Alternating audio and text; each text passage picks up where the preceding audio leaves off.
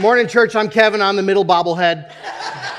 Um, some churches do oil paintings of their pastors, and we get we get bobbleheads. So that's just kind of our vibe here, I guess. So, um, needless to say, you can get a little confused about the Christmas story, especially uh, bobbleheads. But see, we're going to lean into what is probably the most confusing part of it, or where we probably often get it wrong, and that's with these uh, these wise men, these these magi. Uh, we sing the song "We Three Kings," and that's one of my faves. I love that one, except that it's like wrong right from the title. Uh, two, two thirds of it is wrong. Uh, we, uh, we, see, we call them kings, but they weren't kings. Uh, they were magi, they were um, astrologers, they were mystics. At best, they were advisors to the king, um, but they, they were not kings. And the Bible doesn't say, as mentioned in the video, that there were only three of them. We assume there's three because there were three gifts, but I think it's safe to say that some of the guys doubled up. Jesus might have gotten some duplicates. I hope he kept his receipts. Uh, I can't imagine you guys going, wow, you know, hey, thanks, but I already got some gold. I really don't need this gold. So, um, and so these, these not three, not kings um, did not show up at the manger either, as we learned in the video. It's uh, likely that they came months, maybe even a year or two after the birth of Jesus. Um, and so they are, they are um, uh, at best, decor- it's, it's decorationally convenient for us to put them in the nativity, but they are part of the story. So it's good for us to put them there because this is one part of the story that shows us how it is that the world responded to the birth of Jesus. And so, with that in mind, hear this public reading of God's word from Matthew 2, verses 1 through 12. Now, after Jesus was born in Bethlehem of Judea in the days of Herod the king, Behold, wise men from the east came to Jerusalem, saying, Where is he who has been born king of the Jews? For we saw his star when it rose and have come to worship him. When Herod the king heard this, he was troubled, and all Jerusalem with him. And assembling all the chief priests, all the scribes of the people, he inquired of them where the Christ was to be born. They told him, In Bethlehem of Judea, for so it is written by the prophet. And you, O Bethlehem, in the land of Judah, are by no means least among the rulers of Judah, for from you will come a ruler who will shepherd my people Israel. Then Herod summoned the wise men secretly and ascertained from them what time the star had appeared. And he sent them to Bethlehem, saying, Go and search diligently for the child, and when you have found him, bring me word that I too may come and worship him. After listening to the king, they went on their way. And behold, the star that they had seen when it rose went before them until it came to rest over the place where the child was. When they saw the star, they rejoiced exceedingly with great joy. And going into the house, they saw the child with Mary, his mother, and they fell down and worshiped him. Then, opening their treasures, they offered him gifts gold and frankincense and myrrh. And being warned in a dream not to return to Herod, they departed to their own country by another way. This is God's word. Thanks be to God. Let's pray. Um, Father, uh, this passage deserves better than I can give it. And so, Father, would these not be my words, but your words, and not my thoughts, but your thoughts? We pray it in Christ's name. Amen. So, uh, as I get older, and I hope you can relate, I, I find myself doing uh, this a bit more where I maybe am asked my kids if they've seen my glasses, and it turns out that they're just like right on top of my head or uh, I'm looking for my cell phone and it turns out it's like right in my pocket, or I'm looking for my car keys and lo and behold, they are in my hand as I'm walking around, right? Um, I don't think this is a sign of age. Uh, I think this is a pretty common thing. I bet even some of the kids here might do it. Uh, psychologists call this inattentional blindness. There was a study that was done uh, back in the late 90s about this where they, they had test subjects come in and watch a video. And in the video, um, there were a, a, bunch of students who were uh, passing some basketballs back and forth. Some of them were wearing white shirts. And the goal was uh, for you, the, the job was for the people observing to count how many times the ball was passed to someone wearing a white shirt. Okay? Now, the correct answer was 15. But the real test was that in the middle of this, as they're passing the ball around, there's a guy in the gorilla suit that just starts walking through the crowd. There he is on the right there, stands right in the middle of the whole thing pounds his chest a couple times, and walks off. And at the end, they, they, they actually they, they get the count of 15, but then they say, Did anybody see the gorilla? And almost nobody sees this gorilla. Now you see him because I pointed him out to you. But if you were focused on counting the balls, you would have missed it entirely. It's right under your nose, Just like the glasses, the phone, the keys, it's right under your nose, and yet you miss it. That's true of what's going on in this passage for the majority of the characters involved. Like the gorilla in the room is Messiah has come. Messiah has come into the world. That's the headline. Hope of centuries, expectation of Israel. But a lot of the characters in this passage miss it. They don't see it. It passes right through their field of view. So I want to briefly look at, at uh, three responses to Jesus that we see in this story. Uh, I want to frame it this way so that you can put yourselves in it. So let me frame it as a question. Um, do you treat the Christmas story like Herod as an inconvenient threat, or like the scribes as an irrelevant story, or like the Magi as an intentional journey? Is this story for you inconvenient, irrelevant, or intentional? And as I go through this, I think it's likely that you might see a little bit of yourself, maybe even in all three of these. But try and gravitate to the one that you think most probably describes where you are with the Christmas story today. Herod sees Jesus as an intentional threat. It says here, now after Jesus was born in Bethlehem of Judea in the days of Herod the king, the wise men came from the east. And, and when they say king of the Jews, notice it says that Herod the king, notice the emphasis there, uh, was troubled. Needless to say, he was troubled. Herod's been king for about 30 years, and we know that he's pretty close to the end of his reign. And we also know that towards the end of his reign, he was not an emotionally healthy person. Uh, he was, in fact, caught up in delusions of paranoia. He was convinced that everyone was out to get him. He actually killed his own wife and three of his kids because he believed wrongly that they were in a plot to assassinate him. And I got to imagine that at least part of the reason that all of Jerusalem with him was also worried, was also concerned, is because when you know that your king is kind of on the edge of insanity all the time, uh, you really don't want anybody pushing his buttons, right?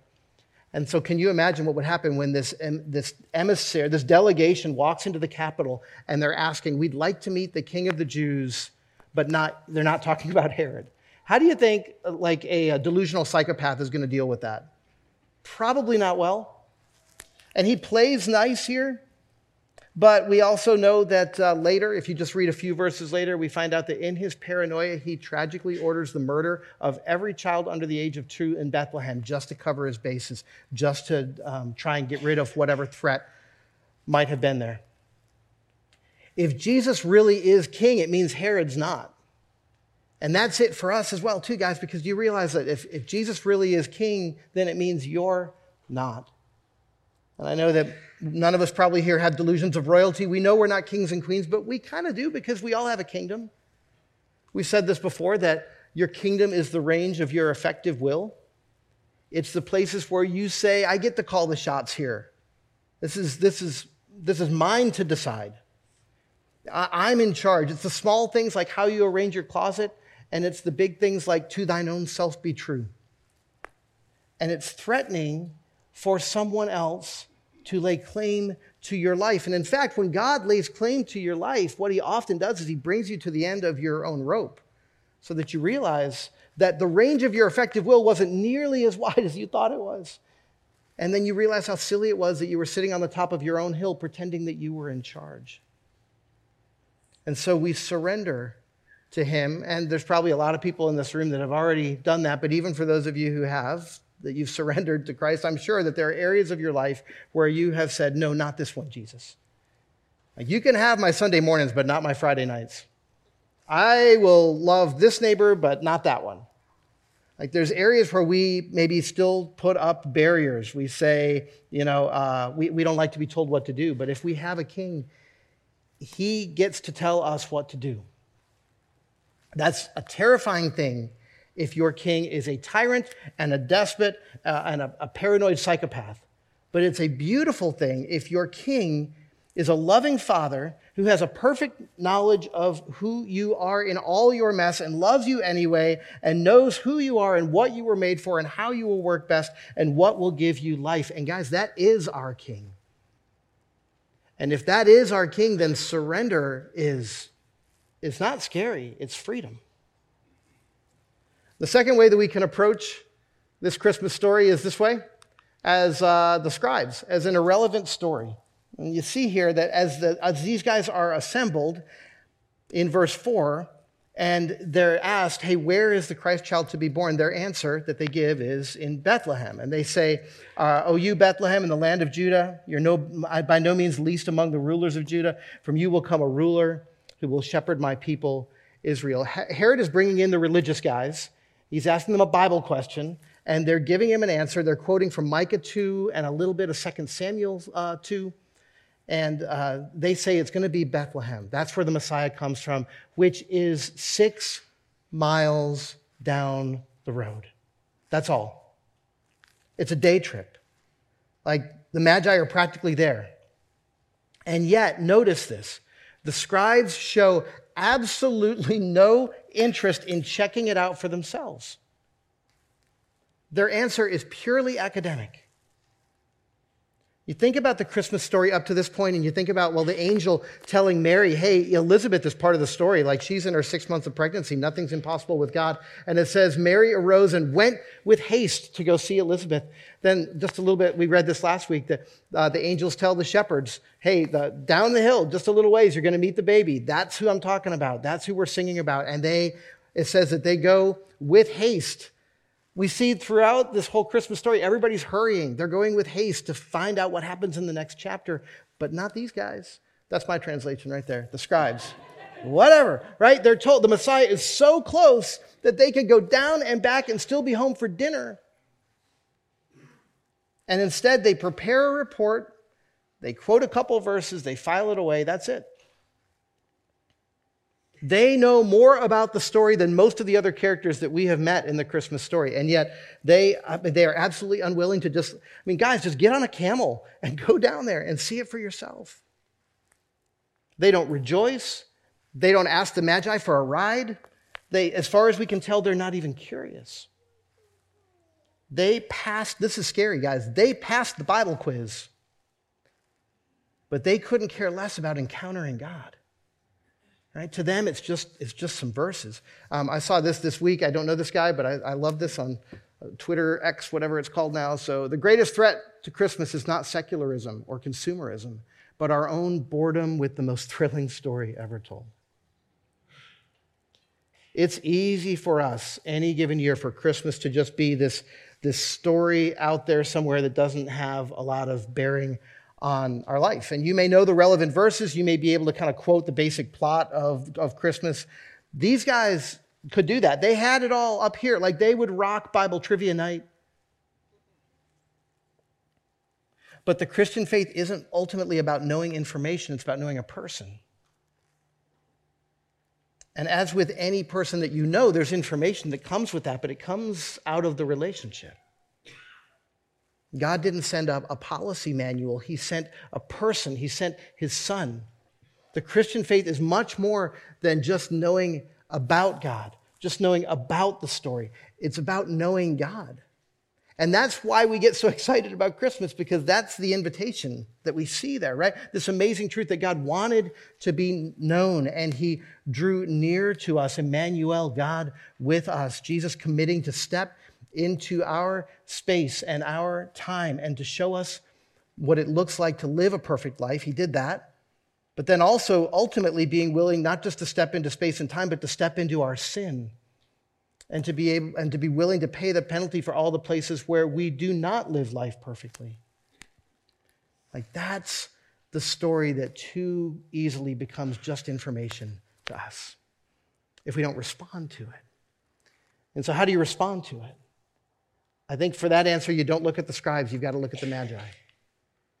You respond with it as an intentional journey. That's how they treat this. Let me read verse 10. It says, When they saw the star, they rejoiced exceedingly with great joy.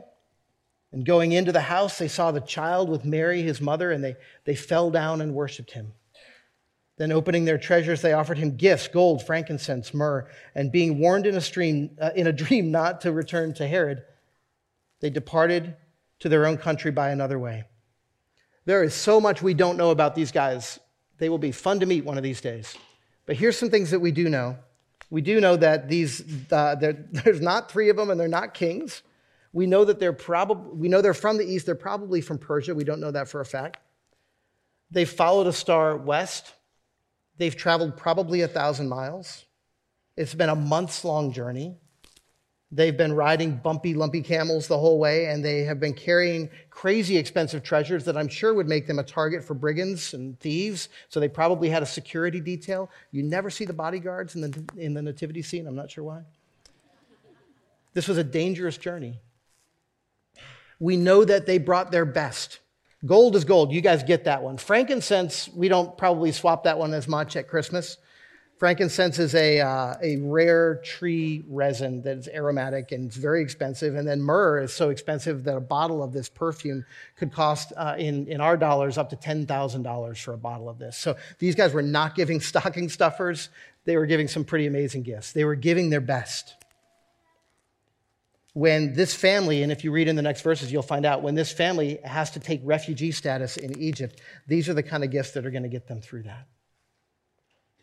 But what's most obvious that we know about these guys, they're outsiders, way outsiders. And they're not just outsiders, like they're, they're magi, they're astrologers. They deal with magic and the occult. These are not things that the Old Testament uh, smiles on. The Old Testament says, don't look at the stars, don't look at your horoscope, look to the Lord. And these guys then would be undesirable witnesses, which really kind of backs up everything that we said through this whole story, right? The shepherds as well, peasant Joseph and Mary. These are not the people that you would expect to be central to this story, that God would call as witnesses to his gift. But especially these guys. They're so far outside on the outskirts. But God, think about this, He uses a star to speak to stargazers. He meets them where they are. And they follow it. That's the response, by the way. That, it's just, that's it in one word follow. They follow as he leads them with the star, and when they go home, they follow as he leads them with a dream. But it's the Lord that's leading their steps the whole way. And while insiders like Herod and his scribes, they choose to sit this one out, here's outsiders that are invited in. As that tells you kind of how Jesus is about to come into this world. That tells you what his whole ministry is going to be about. That's the story of it. Insiders reject him and outsiders love him. Herod's palace, his insider palace, snubs Jesus, and yet six miles down the hill in a little peasant home in Bethlehem, nobility kneels on a dirt floor and bows before him. And throughout Jesus' ministry, we see all of these haves, all of these insiders, the seemingly religious leaders all say no thanks, while notorious sinners love him.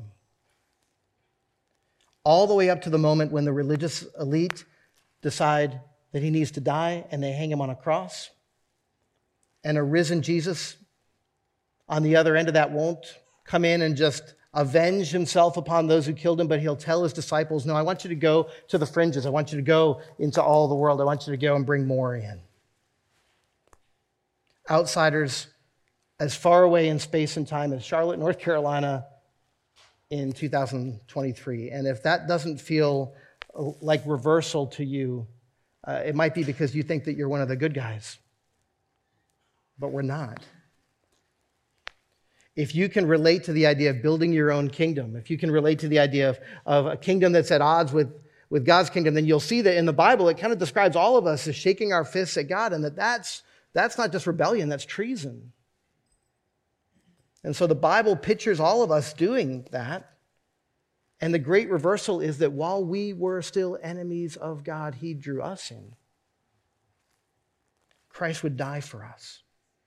Let me end with this story. Um, I have a friend from Uganda named Charles. Um, Charles has a dark childhood. He grew up uh, in, in, on, in, an African village on the street, uh, no parents, no home, just ran wild, drugs, couple suicide attempts, just a horrific story of his beginning. And there was this one day, there's this uh, missionary team that came in to share the gospel, and they had a, a, a generator where they were going to run a movie and show, the, show the, the story of Jesus and then present the gospel.